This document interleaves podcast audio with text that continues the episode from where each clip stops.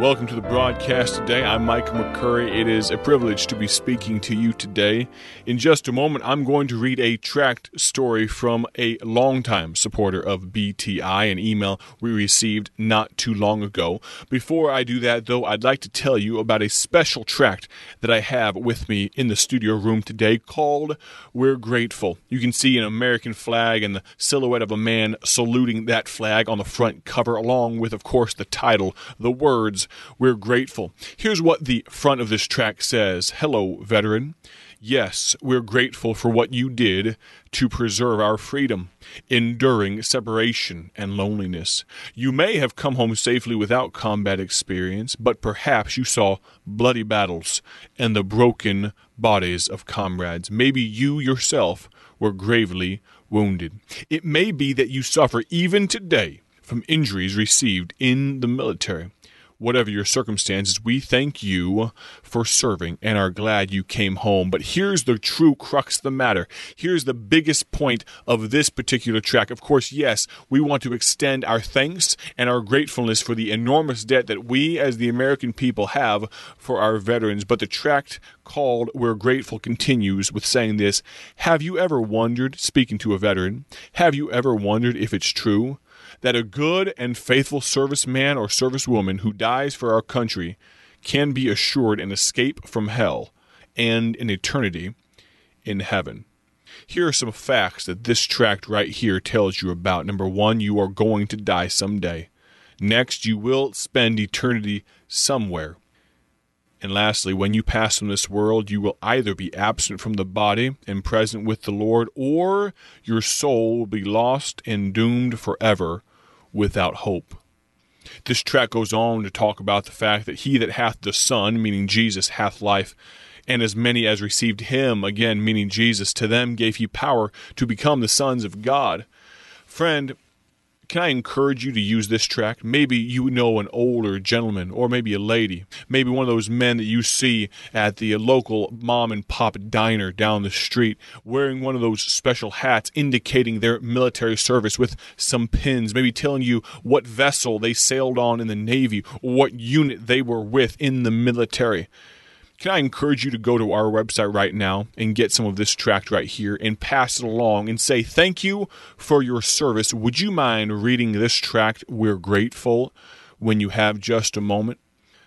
Of course, it's the thought that counts, but friend, telling someone that you're grateful and handing them a tract that can tell them exactly how they can know for sure that they're on their way to heaven means all the difference. Let me encourage you, go to our website. At the conclusion of the broadcast today, our announcer will tell you exactly how you can contact us and how you can order some of that tract for yourself completely free. We'd love to send you that tract, or if you're interested, we'll send you a sample packet of every single tract that we currently carry, one each of every tract, some 37 or 38 different tracts. We'll send it to you completely free of charge. Now, if you'd like to partner with our ministry, putting out millions upon millions of tracts every year completely free of charge, the Word of God to all the world since 1938, the only way that happens is because great, generous Christians just like you partner with us. You can go to our website for more information, or you can text BTI to this phone number, 22525. Open up a text and send this message, BTI, to this phone number, 22525. Now, I'd like to read for you a short email that came across my desk pretty recently. It says this: Dear Micah McCurry, welcome to the leadership of BTI, or Bible Tracts Incorporated. My wife and I are Illinois natives who moved to Wisconsin in our second year of marriage, and 55 years later, we are still proud Wisconsinites and loving it. Here's what they say. However, we knew Paul Levine and supported BTI with our prayers and financial aid. And think about this. We took Bible Tracts Incorporated tracts to Russia, Belarus, and Ukraine during short-term missions trips. We've completed mission trips with the Mayan people in the mountains of Guatemala back in 2012, and we took Spanish tracts of yours with us. This was all after my wife and I retired from our secular jobs. He says, Mark Smith has spoken at our church there in Wisconsin, and we know him and are very sorry to see him leave, but we know that you will fill his shoes. As a side note, the man says, I was born and raised on a farm east of Streeter here in Illinois, not too far from where we are in Bloomington. So I know where Dwight, now my hometown, is, and attended some youth activities there in my formative years. So some amazing history from a blast from the past, really. And so I appreciate Brother Jerry, you sending in, and Miss Judy sending in this email. I appreciate your past history and support, not only financially, but your prayer support of our ministry here. It means so much to us that you would take the time to send an email just like that. I would love to hear your stories, though. I would love to hear how you have had a history with Bible tracts, whether they be particularly our gospel tracts or another. I'd love to hear your gospel track stories. If you do have a history with Pastor Mark Smith, the great former director of our ministry, or even Dr. Paul, the founder, Dr. Paul Levine of Bible Tracts Incorporated, I would love to hear about that from you. Send us an email, drop me a line, go to our website, BibleTractsInc.org. Tell us all about it. I'd love to make your acquaintance even through email or a phone call. You can call our phone number. The announcer at the conclusion of the program will tell you more about that. Grab a pen, a notepad to jot some notes on for our Bible study. We're going to just about wrap up our Bible study today. If you'll join me in 1 Samuel chapter number 30. 1 Samuel chapter number 30. Just by way of context, let's bring ourselves up to speed, those of you that are listening. 1 Samuel chapter 30, verses 1 through 6, we see a sad story unfold. David and his 600 men come back from almost doing battle, and they come back to their home city at the time of Ziklag, and they find that it has been burned with fire. They come over the hill. They see the smoke billowing up. They're running over the hill to Ziklag, and all of a sudden they realize that there's no one left there. There's not an animal in sight. There are women, the children, their livestock, their possessions have all been taken spoil by the evil Amalekite people. They are beside themselves with grief, the Bible tells us. They even, his men, David's men, these compatriots and comrades of David, even talked about stoning him because of what they perceived as bad leadership. What did David do in his great distress? In 1 Samuel 30, verse number 6, in his great distress, he encouraged himself in the Lord. What a powerful testimony of what to do when you don't know what to do. Friend, with all of the uncertainty in the world and all the rumors of wars and all of the horrible news that the mainstream media would like to tell you about, friend, no matter what you do or don't know what to do, let me encourage you to first encourage yourself in the Lord. If we look down another verse or two, 1 Samuel 30 and verse number 8 or so, we then see that David then inquired of the Lord. He wasn't sure what to do. He was borne down with grief. He was absolutely overloaded with sadness, with distress. And what did he do? He encouraged himself in the Lord. Then he inquired of the Lord. Verse number 9 tells us that David then obeyed what God told him to do. He asked God's opinion, got God's mind on the situation, the matter at hand, and then he obeyed God. And he went after the Amalekites and led his men there. Even in the midst of their distress, even in the midst of their grief, they come across a young Egyptian servant boy, and what happens? They help him. Instead of casting him aside with no thought for his well-being, they helped him, even though they were so saddened and so depressed themselves. They followed after the Amalekites with the help of this Egyptian young boy. Even in their distress, they helped another, and he was able to help them, the Egyptian boy was.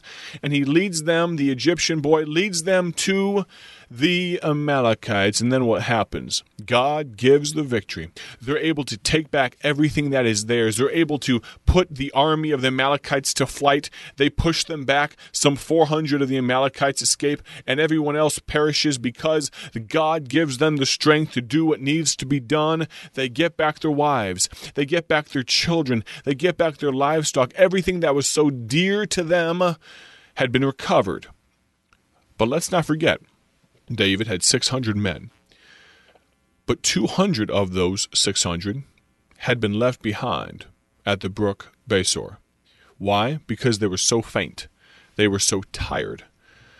They had been so overcome with just the grief and the stress and the fatigue of the day, they remained behind while David and some 400 men pursued after the Amalekites. And then what happens?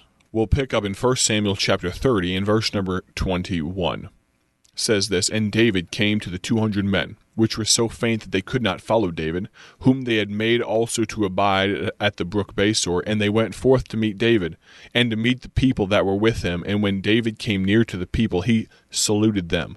Then answered all the wicked men, and men of Belial, of those that went with David, and said, Because they went not with us, we will not give them aught of the spoil that we have recovered, save to every man just his wife and his children, that they may lead them away and depart. Then said David, Ye shall not do so, my brethren.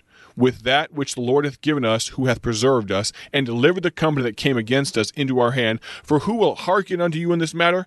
But as his part is that goeth down to the battle, so shall his part be that tarrieth by the stuff. They shall part alike." Friend, can I encourage you, as our country prayerfully recovers from this epidemic and this pestilence, as you recover from circumstances of life and situations, no matter how horrible and how just mind-numbingly depressing at times they can be, as you recover and as you gain victory, don't forget those that were friends to you. But then also, in your victory, those that were left behind, those that are not quite strong enough to be like you, those that are not quite strong enough to bear up under the burden, friend, let me encourage you to offer a helping hand to them. As I mentioned earlier, don't use your hurt to hurt others. Use your hurt to help others. But even when you are on your strongest days, don't look down your nose at those that are not quite as spiritually accomplished as you. Don't look down your nose at those that cannot quite bear the same burdens that you can. Tomorrow we're going to wrap up our study of what to do when you don't know what to do. But let me encourage you to do this. Be like the Bible tells us in the book of Galatians chapter 6, 1 through 3. "Brethren, if a man be overtaken in a fault, ye which are spiritual, restore such an one in the spirit of meekness, considering thyself, lest thou also be tempted. Bear ye one another's burdens, and so fulfill the law of Christ. For if a man think himself to be something when he is nothing, he deceiveth himself." Don't deceive yourself today. Be a help. Be a friend. Even when you are in distress and when you are on the top side in victory, I'd like to ask you to do this. Be a friend to others. God bless. Have a great day for His glory. Thank you for joining us today for Bible Tract Echoes, a ministry of Bible Tracts Incorporated. If you would like to receive a free sample packet of all of our tracts, you can contact us by calling 309-828-6888. That's 309-828-6888. Our mailing address is P.O. Box 188, Bloomington, Illinois, 61702. A faster way to contact us is to go to our website at BibleTractsInc.org. That's BibleTractsInc.org. There you will find more information about our ministry and details on how you can support Bible Tracts Incorporated. Thanks for listening, and may the Lord richly bless you as you serve Him.